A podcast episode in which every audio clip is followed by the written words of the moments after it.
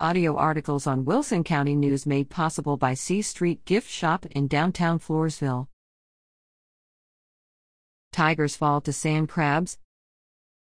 The Floresville High School varsity Tiger football team closed its regular season in Port Lavaca November 3, falling to the Calhoun Sandcrabs.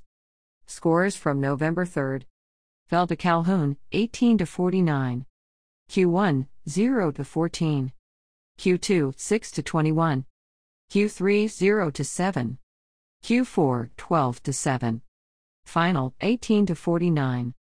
The Tigers completed the season 5th in district with an overall 3 to 7 record and 1 to 4 in district.